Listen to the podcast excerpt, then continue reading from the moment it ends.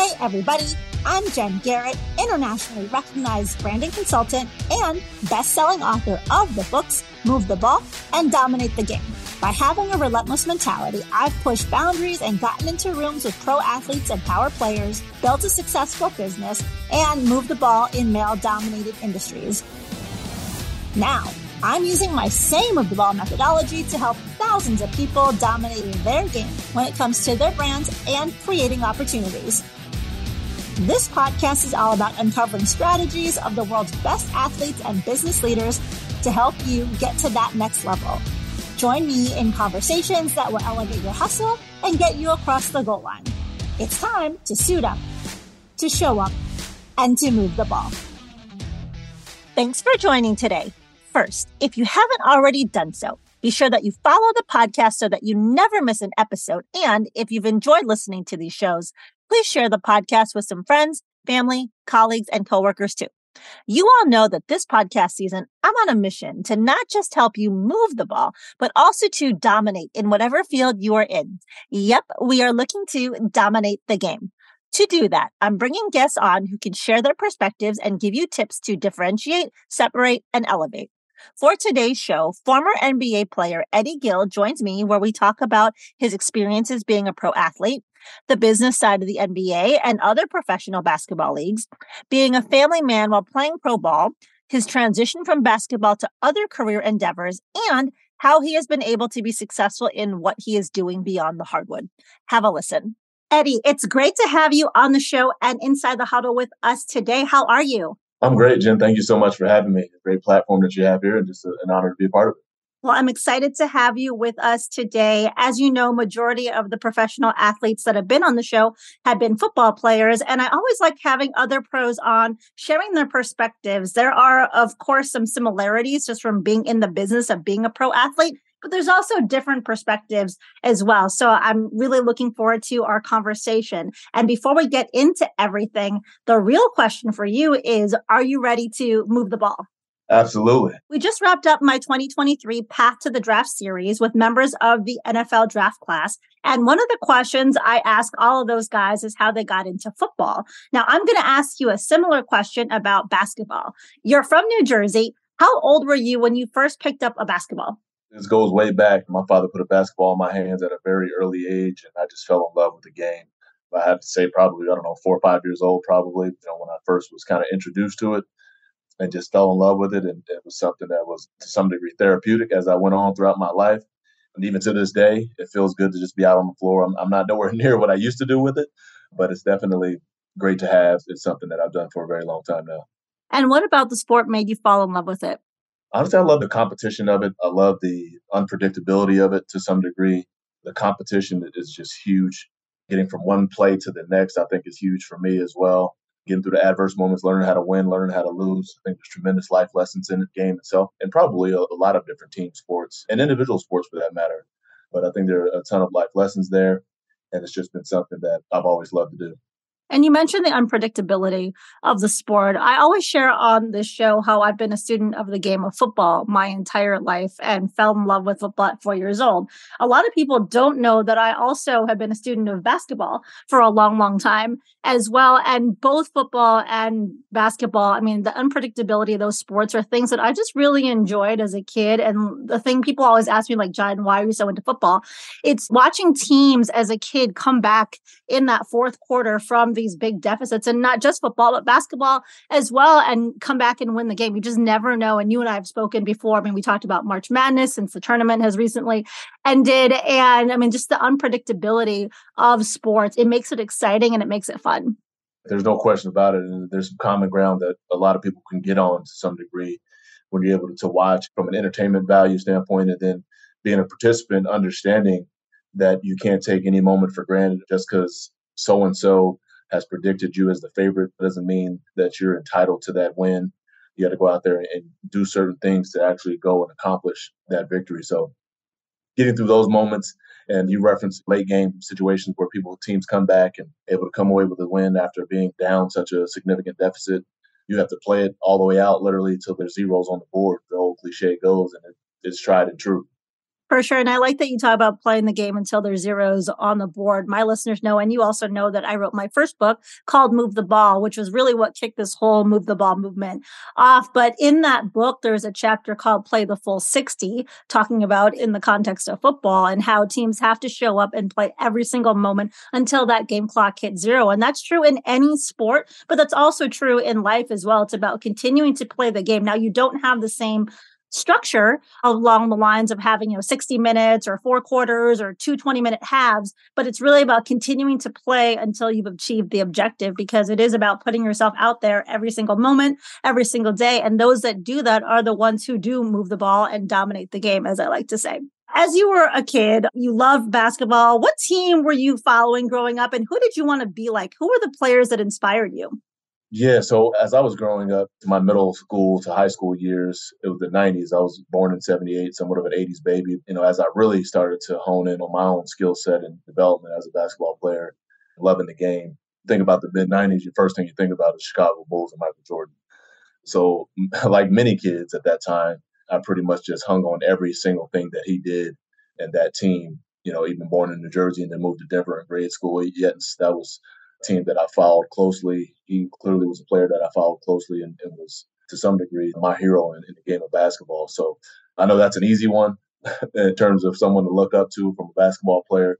I would say in my position at the point guard position, people that I, I looked at and, and really thought was really good players, obviously Magic Johnson, Isiah Thomas, guys like that at the point guard position all greats for sure. And when you look at the sport of basketball, what are some of the lessons that you've taken away from the game that have helped you to be successful on and off the court and beyond the hardwood? I would say the adversity that comes with it. A lot of times people look at professional athletes and think it's, uh, you know, so lucky to get there and, and things of that nature. No, I was, I took a lot of preparation, a lot of hard work, and, and countless hours in the gym to get there. And that's one of the things that I think it really transcends life in, in, terms of the work that's put into any respective industry. If you want to be great at something, it just it doesn't just happen for you. You got to put some time into it, and there's going to be some pain associated with it. That's one of the things that I kind of have lived by. Right? It's just you know if you want to be great at it or you want to be good at it, really be compete at the highest level, it's going to hurt sometimes, and that's what the game kind of taught me. Uh, it also taught me how to win, how to lose, how to collaborate with other team members, whether you like them personally or not just getting on the same page to accomplish a common goal is something that again transcends not just professional sports but you know each and every industry out there especially if you're looking at things in a collaborative manner Something you made me think about too is when we're off the field in whatever profession it is that we're in, it's not just about putting in the work, meaning you know, I'm going to show up and I'm going to grind and grind and grind. It's about what is it that you're doing with that time to be effective, but also are you doing the things to be more skilled in your field? Are you doing things to increase your competencies to become more of the expert in whatever space it is that you're in? Because I think about a lot of times people will reach out to me wanting to work together and they're like, well, Jen, you're the expert in the thing. Well, yeah, I put a lot of time to understand the spaces that I play in and to be that elite person that can bring added value to my clients. And so it's really about making sure that you're carving out time to also increase your competencies in that field. It's not just about going to work, showing up, doing a bunch of tasks, and that's it. Yeah, I couldn't agree more. You think about the evolution of the game of basketball, you know, way back when you had teams that didn't score at a high rate or they're really centric on the post play. And now you're looking at a game, where the numbers are high, three point shot as prevalent as it's ever been in terms of the evolution in that space. And then also different business industries, those are ever evolving. You're looking at technology, what it's been able to do for, to just about every business out there, the use of it. And to your point about making sure you're educated and have a fundamental understanding of some of the different evolutions, it's super important if you want to have any personal growth business growth and, and definitely financial growth. Absolutely, yes. And one of the things that I'm very intent on this year is making sure that I'm doing more to help others to move the ball and make things happen, especially with this show. I mean, I certainly get to impact people when I work with them one on one, but we have this podcast. And so I want to make sure I'm giving people actionable tips to be able to keep things moving. And one of the things that I talk about in my latest book called Dominate the Game How Life Changes When You Show Up is there's a chapter called Manage the Game Clock, which is all about managing the 1440 minutes that we have each day. And so I want to ask you, like, what are things that you do to manage your game clock on a daily basis to help you be more productive and be successful? Yeah, I think one of those things is utilizing your network in an appropriate way. and being able to help facilitate whether it's personal relationships, business relationships. More often than not, if you do right by people, business things will just take care of themselves. And I think that's somewhat of the easier part. Sometimes we as people, regardless of the industry, we're chasing down transactions and not doing right by people and wondering why it's not working out for us from a business perspective. When you're just trying to chase down transactions. So for my personal day to day is always trying to manage the relationships that I have in an appropriate way, nurture those relationships, and staying diligent with my process, whether it's getting up early, if I'm working out for my own personal health and sustainability from that perspective, and then from a business standpoint, making sure I'm prepared for the day, whatever that day may be, whatever meetings may be coming my way, just making sure the preparation is always there and not necessarily trying to figure out something at the last minute because oftentimes that's not going to go well for us. So I think just staying diligent in your process and then also understanding that it may not be as structured as you like and being able to adapt and maneuver based on other people's, whether it's schedules, whether it's they bring up something different in a meeting that you weren't anticipating, just also being able to have the ability to maneuver and pivot when necessary. And that's something that sports teaches us as well. You're always pivoting, you're always adjusting and adapting depending on what's going on, whether you're in a game or you're just practicing. There's that you're taught that you have to continually evolve and adjust on the fly. It's not just about being rigid and being like, well, this is my plan, so this is what I have to do. No, you have to tailor that, you tweak it, you adjust it as things happen throughout the day to day. Yeah, I couldn't agree more. And something else that I really like that you mentioned is about your network and cultivating that network and not being focused on the transactions and really being focused on nurturing the relationships. It comes to connecting with people as human beings and remembering that piece. Business will come later on when there's a time and a place for that, but that's not what you should always be focused on. It's really about nurturing the relationships. I stay in touch with a lot of my clients. I love it when clients I might not have heard from in a little bit come back and say, Hey, Jen, I got this really great job. I just wanted to tell you about it. Like that makes me feel good because I know that I help them to continue to advance in their career and they value our relationship so much that they want to share this new thing, this new job with me. And so, I mean, I think that that's something that I really enjoy is connecting with people. Some people that I, I meet, they never become clients, but they become great friends. It's all about just nurturing relationships. And when you do that, business will come if it's meant to happen, but we shouldn't be focused on just the business or the transaction piece. That's it I don't hit. I think there's several times in my own personal business, you know, I'll have a, a quote unquote client.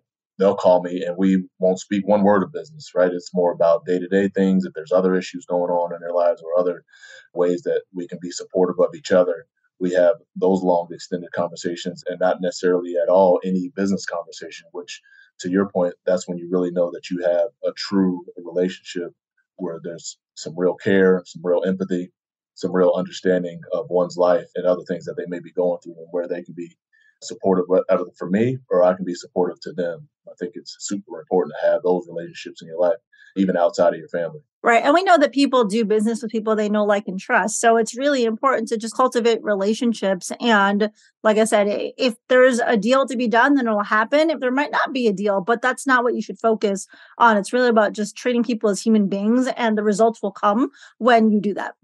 So I want to talk with you about your basketball journey. So from high school to college, you went to Overland High School and then you started your basketball career at a JC in Utah. How was that transition to a junior college and what was that experience like? Yeah, again, you talk about evolution and just being able to persevere through different times. It was definitely one of those times for me. I was in a small town in Utah, which is something I'm not accustomed to at all.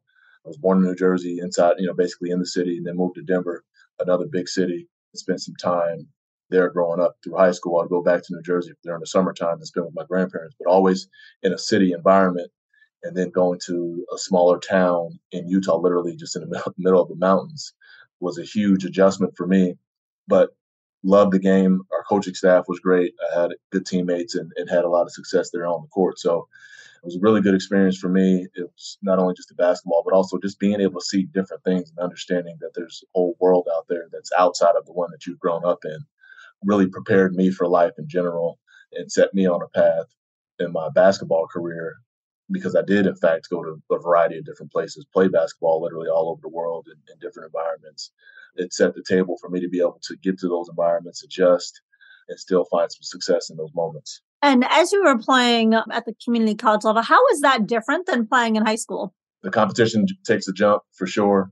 you have a lot of individuals there that are really obviously trying to get to the next level from a division one standpoint or division two or wherever they're trying to go professionally but uh, one thing that i had to understand early on is there are millions and millions of me out there in terms of basketball players who want to get to division one basketball so again talk about a life lessons of, of competition whatever the industry or whatever the job or whatever it may be i tell my kids today whatever your industry whatever you want to be you're not the only one who wants to do it. So understand that you got to be able to go out there and compete as hard as you can and do something different to set yourself apart to where those people that are employing those positions, they select you over countless others. So that's what junior college basketball definitely really set my mind frame for. And you mentioned being able, what you shared with your kids about how you have to set yourself apart from your competition. Well, something I like to say is moving the ball is all about differentiation and separation. Differentiation in terms of what is the added value that you bring to the table that is different and unique from everybody else. And when you can figure that out and you can be known as somebody who does bring something different to the table, that's when you really see more opportunities come your way because you bring something else that they can't get amongst all the other competition that is out there. And so, I mean, for me, me in my career, as you know, Eddie, I'm kind of crazy and went to school for a long time. I worked while going to school, but seven degrees. And people used to always ask like well did you not know what you wanted to do when you grew up is that why you kept going back to school and the answer to that was no i knew exactly what i wanted to do my goal was to get into the fortune 500 c suite and i kept going to school for well for one, I had employers that would pay for school. So I thought, okay, why not leverage that benefit? But second, by having all of these different degrees and having this different experience, it allowed me to bring a different perspective to any table. And I was always known for being able to ask questions and bring other recommendations or highlight issues that other people weren't thinking about because they didn't have that same background. And so that's how I was able to differentiate myself and really continue to bring more value. So let's talk about your transition from junior college to Weber State. So you ended up playing for two seasons with the Weber State Wildcats. What was that like, that evolution from JUCO to a four year university? Yeah, again, just another big jump in competition and skill sets in terms of the players that I played against there, and then also, you know, teams that I played against that weren't necessarily in our conference. We played in the Big Sky Conference at the time. And it's just all just another level of play, but understanding – once again, I'm not the only one who wants that position. It being a mid-major school, sometimes that's looked at as less than or not as good as some of the Power Five schools and that kind of thing. And I always took that a little bit personally, and always wanted to prove that I belonged not only at, on a Division One level, but I could also go and play with the big boys to some degree. So we had a fair amount of success there in my two years there. And by the time I got there, maybe even my sophomore year, where I really started seeing professional basketball as a, as a real opportunity and not just a dream as a kid, I really just embraced it and dove into the hard part of basketball and preparation even more so at, at that time. But it was a great experience. Ogden, Utah was, was great to me. Weber State University was great to me, and, and I'm forever grateful for the opportunities that it was given. And you ended up playing in the 1999 Big Sky Conference men's basketball tournament. You were named the MVP. What was that like for you, that experience? It was kind of wild how it happened. Our regular season MVP was a teammate of mine, Harold Arceneaux. He had gotten hurt actually, kind of assumed a more influential role for our team, if you could say. He missed one of the games, and our team kind of leaned on me to do a little bit more. And it was it was just a great experience. And being in the Big Sky, they only take the conference tournament winner. As you know, we've talked about the NCAA tournament, what it takes to get there for some of those mid majors or smaller conferences. They only take the conference tournament, that not necessarily as important what you did in the regular season, which we did win our regular season conference championship as well. But had we lost in the tournament, we wouldn't have got a chance to go to the NCAA tournament. So a lot riding on that. Just fortunate. My teammates and our coaching staff did a great job throughout that time, and we were able to come out of the tournament. So you mentioned earlier on the show the unpredictability of sports and we've talked about March Madness before and how there's always craziness in the tournament and you guys were the 14th seed going into the tournament. You played in the round of 64 game, third seeded North Carolina. You guys ended up beating North Carolina 76 to 74 and that just goes back to it's all about the team that shows up and shows out and plays till the game clock hits zero and you guys came out on top. What was that like for you beating UNC? you referenced what team or players that I look at growing up, and that team was obviously Chicago Bulls. And that player was Michael Jordan, who's also a North Carolina alum. I grew up enjoying watching North Carolina basketball, even though he had already gone, you know, I knew where he went to school. So I, became a childhood fan of Tar Heels. So it was like my favorite team going all the way through high school. And even once I got to college, I still was a fan of the Tar Heels. So going into that game, it was just a real moment for me. Looking at warmups, I can remember looking down at the other end of the floor, seeing that Carolina blue, but also at the forefront of my mind, understanding that we had a real opportunity to beat them. We probably the only 15 people in the country who thought we should we would win. We're in our locker room, and we took full control of that game. And you referenced it, you know, it was a two point victory, but in large part of that game, we were up seven or eight points the entire game. So we had full control of it, proved that we belong it was obviously a great win. And for me, probably outside of watching my kids play, my greatest basketball memory we talk about how crazy the tournament can be. And you and I have talked separately about just this past March Madness tournament as well. I mean, especially this year with all the number one seeds getting knocked out before the Elite Eight. And I mean, this was the, for those that don't know, this was the first year in NCAA history. The seeding started in 1979. And this is the first year that there have been no number one seeds going into the Elite Eight. So that was pretty crazy to see. And then also going to the Final Four, there were three first time teams there. And and another fun fact the only team who had been in the Final Four before this year was UConn. And since we were talking about your NCAA tournament experience that year in 1999, UConn was actually the winner of the NCAA tournament that year was their first win, their first title game, and their first Final Four. So it's just an interesting basketball so unpredictable, especially throughout the tournament. And I'm sure just being able to beat UNC in the tournament was such an incredible feeling. And you mentioned jokingly that there might have been only 15 people that thought they could have beaten that team. But I mean, really, it's all about what you believe, right? And if you have to have that confidence that you can go out there and show up and do what you set out to do, because if you don't believe in yourself, then the likelihood of you achieving that goal is a lot less yeah, I couldn't agree more. Our, our mind is, a powerful thing and maybe the most powerful thing that we possess. And it can really motivate us, uplift us, or deter us and really have our own failures before we even go out there and try to achieve a goal. And that's, for me personally, it's something that I've always tried to remain incredibly self confident no matter what I'm trying to accomplish, understanding that it's going to be hard. I'm happy with it being hard. I got no problem with that. But understanding when I come on the back end of it, I'll have positive results. And let's talk about your pro career. I mean, you've done a lot of great things. You played in the NBA, played in the G League, played overseas. I'm sure all, a lot of great memories across the board during your time as a pro basketball player. When you look back at your time as a professional basketball player, what were some of the things that one, you learned about yourself, and two, that you really enjoyed about your entire career? I think maybe one of the first things I had to realize when you reference professional, that means business oftentimes the business of basketball may take over as opposed to what's happening actually on the floor and just being able to go out there and play the game. So that was one of the first things that I took from it, being able to understand that and get through some of those moments and, you know, good, bad, or indifferent. I think that's something for young players out there to really understand. At the end of it all, it's a business, even though we're out there playing a childhood game. So that was important for me a really important takeaway. And again, all of these life lessons that we've discussed have really bode well for me in my transition. But a lot of experiences, you reference all the different places that I played and the culture that I was around, especially when you're thinking about going overseas and different places. I take a lot from those different experiences and, and been able to apply those to what I do here now. And you talk about the business of professional basketball. I mean, there are some differences between the NBA and between leagues that are overseas. What are some of those things that are different playing here in the US in the NBA or the IBL or the ABA versus playing abroad? Contractual agreements, for starters, is one of the things that early on, a couple of my first experiences going over internationally, I think they've improved here of late.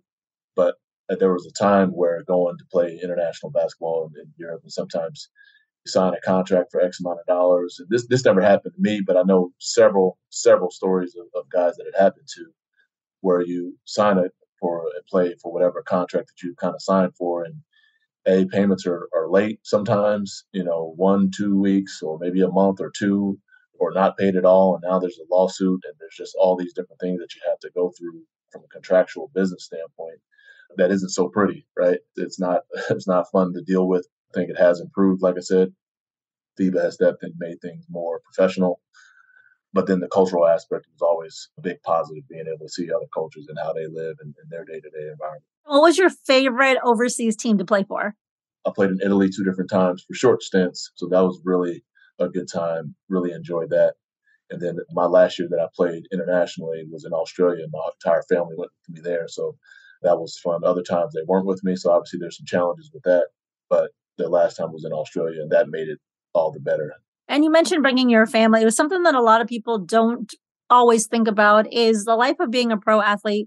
There's some exciting things about it for sure, but there's also a lot of sacrifices and challenges that come along with signing up for that profession. And a part of that is with your family. And so, how was it like for you having to juggle? You have two children, just trying to navigate your basketball career as well as managing a family and being there for your kids. Yeah, it's incredibly challenging. Two younger kids at the time, and they're both they're both grown now, 22 and 20. But you think back to when I started in 2000, there's a lot of basketball to be played in the 12 year career and primarily in their adolescent years and growing up. But there's definitely some challenges. There's a lot of things that you miss, a lot of milestones that you miss, maybe birthdays and things of, of that nature. Although they did visit each place that I went, but in terms of like actually living there, Australia was the only place where they went and, that, and actually lived there the entire time. So I always say also sacrifice has some sort of negative connotation to it. It's semantics to some degree, but along those same lines, I say you, you do what you have to do to get what you want. In some of those cases, I had to go overseas in order to provide a living for myself and my family. So, and there's certain things that must be done, and, and some of that involves being away from the family. And so, when you look back on your time playing professional basketball, what were some of your biggest takeaways or memories? Professionally, I would say definitely the, being able to play in the playoffs with Indiana Pacers two separate occasions. Those were great experiences. The goal at team sports is to go out there and get a championship, right, and play at the highest level and raise that trophy at the end of the year. And that was the closest that I got to that. I was fortunate enough to win a championship at that time with the D League with the Colorado 14ers, won a couple championships overseas. Anytime you win at the highest level, it's always going to stand out for me anyway. And I was able to have some of those experiences you mentioned how you played for a number of different teams in different locations and you got to do what you got to do to provide for your family but mentally like how is it having to always pick up and go to a new location to be able to provide and have that profession it's a challenge i can say that i think my personality and demeanor helps me in that regard and that i would say is kind of even keeled but also focused on the task at hand and you know try not to get too high and too low with some of the things that happened during the course of my career some of that I attribute to I lost my father at an early age. He was about 11 years old, and that obviously had me sad, angry, upset. This is unfair. Why this, that, and other. But uh, also had people around me, my mother being the one, uh, first and foremost, making me understand, hey, there's still a next step for you. There's still other things that you have to get to achieve. There's a better way for you. I've never been one to react too harshly when someone tells me no or being cut or I'm more in tune and chasing down yeses because I know those are out there, and I know that my value is high. And when once given an opportunity, I was able to show that. And I'm sure that having that approach also has boded well for you when it comes to what you're doing now professionally, too. I mean, in the financial services space, you've got a lot of people that are going to tell you no.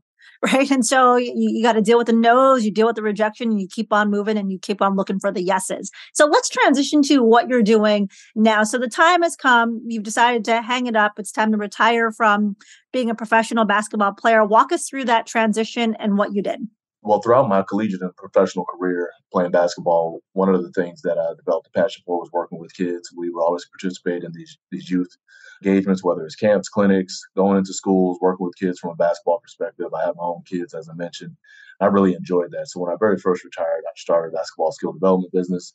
I was able to get that off the ground and, and have some success there. But also in the back of my mind, I always thought about the financial services industry, in which I thought about while I was playing had my own financial successes and failures, watch my teammates have their own successes and failures, and then all the while in the media and in the public consumption, it's a lot of criticism about professional athletes and their mismanagement of their funds. So I always wanted to kind of have a, a, different approach to that in terms of minimizing some of those experiences for, for people out there and then also highlighting the good work that is being done because there has been a lot of guys out there who've done great for themselves, their families, and their community. So I had that in my mind. So fast forward to when I start that business, I had an individual who his son was in my program and he himself was in the financial services industry. So I peppered him with a million questions about it. Before you know it, I'm in my mid 30s, sitting for my Series 7, Series 66, and, and life and health exams, and was able to get those done and behind me after not studying for anything for about, I don't know, 12 years. Was quite the task and quite the challenge, but I was able to get that done. And here we are now, about nine years later into the business. And as you were early on into this business, what were some of the things that you found challenging just trying to get a new business up and running? Yeah, one of the first and the biggest challenges was having a different identity, right? For 20 years or so, I had the identity of a basketball player, and that's what people know me for. They just knew I played good ball. I played for X team. I did whatever, beat Carolina, got to the NBA, made it to NBA undrafted, able to carve out a seven year career there, 12 years total professionally. It was just basketball, basketball, basketball for a long time kind of reshaping my identity as an individual. And to your point about moving the ball, that's part of that process is being able to reshape and mold yourself. Just make that transition and also having other people outside of you understand who you are and, and what you do now. So that was probably the biggest challenge. I think I've climbed that hill and I'm on the other side of it now.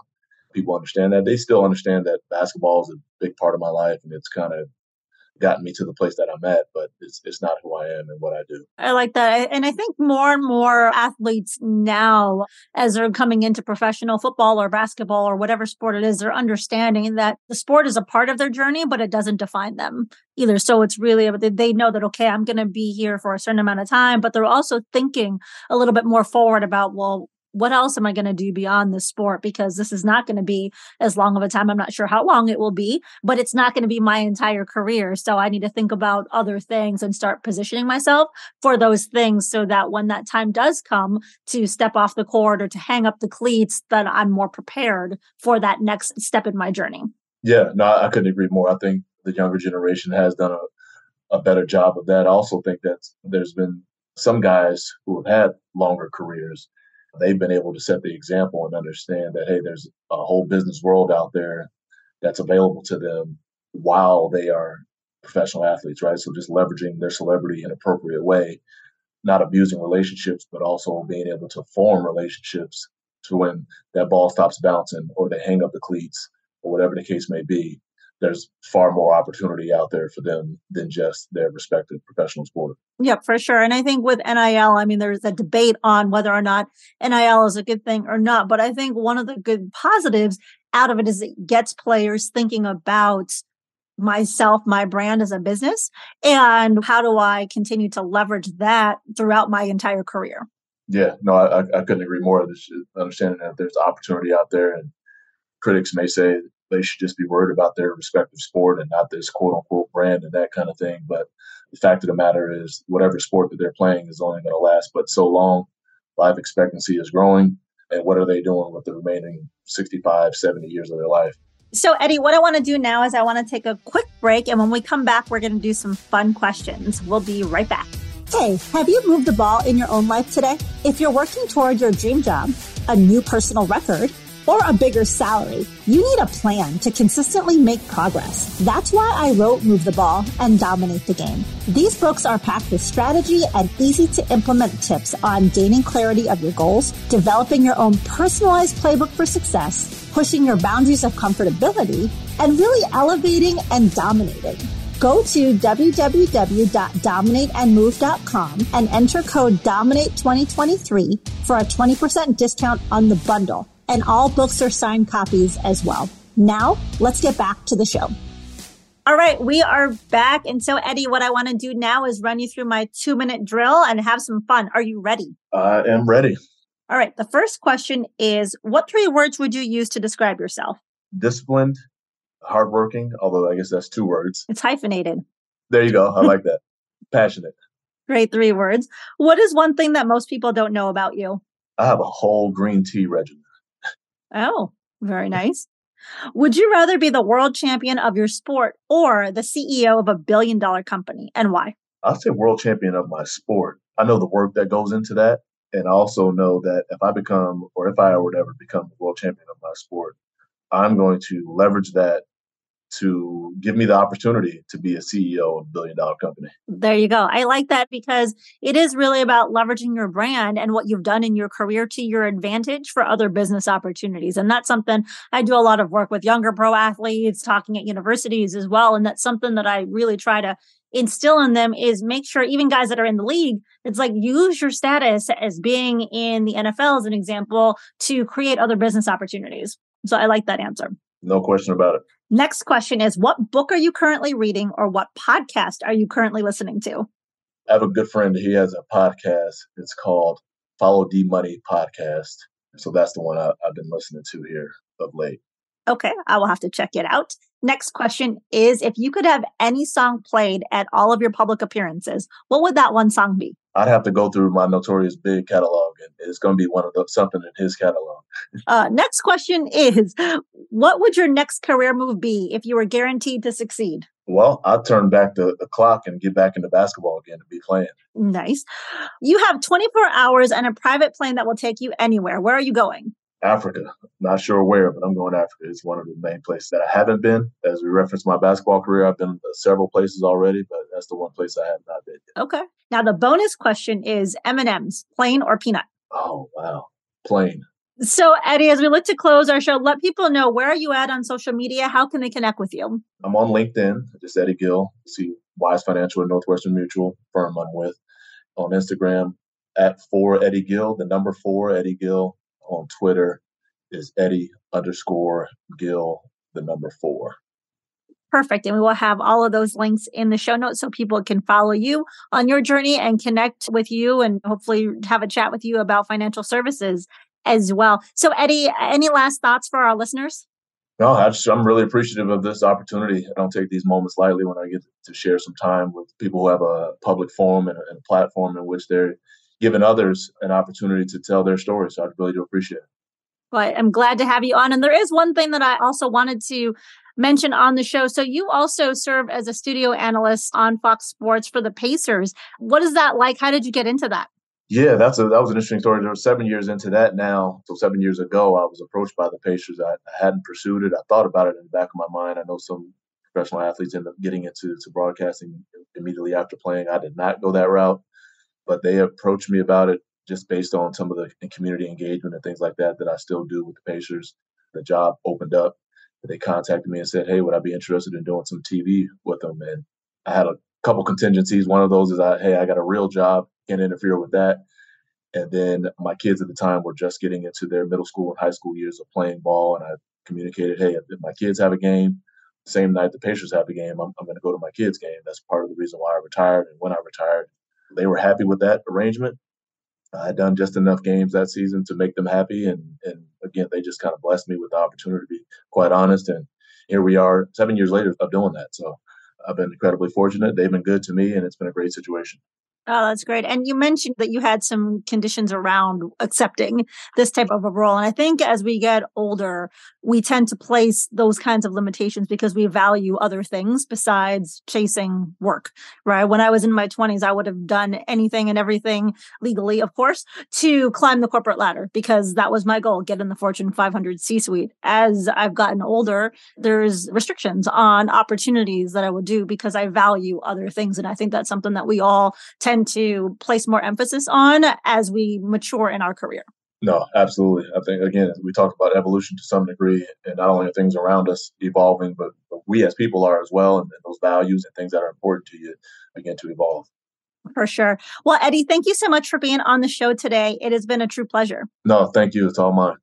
And thanks to everyone for listening. If you like today's episode, make sure that you share it with someone else who you think would find the show to be of value. It's one way that you can help me to move the ball. And also, if you haven't already done so, hit that follow button so that you're always in the know for when future episodes come out. All right. Thank you again for listening, and we will talk to you next time. Until then, make sure that you suit up, you show up, and you move the ball. Thanks for listening to Move the Ball, everybody.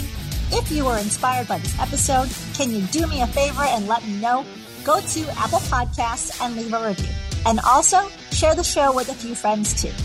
Next, I want you to go to getinsidethehuddle.com and join our email list. This will give you priority access to tips and strategies that will help you get more done today Not tomorrow, not next week, today. You got that? Okay. Until next time.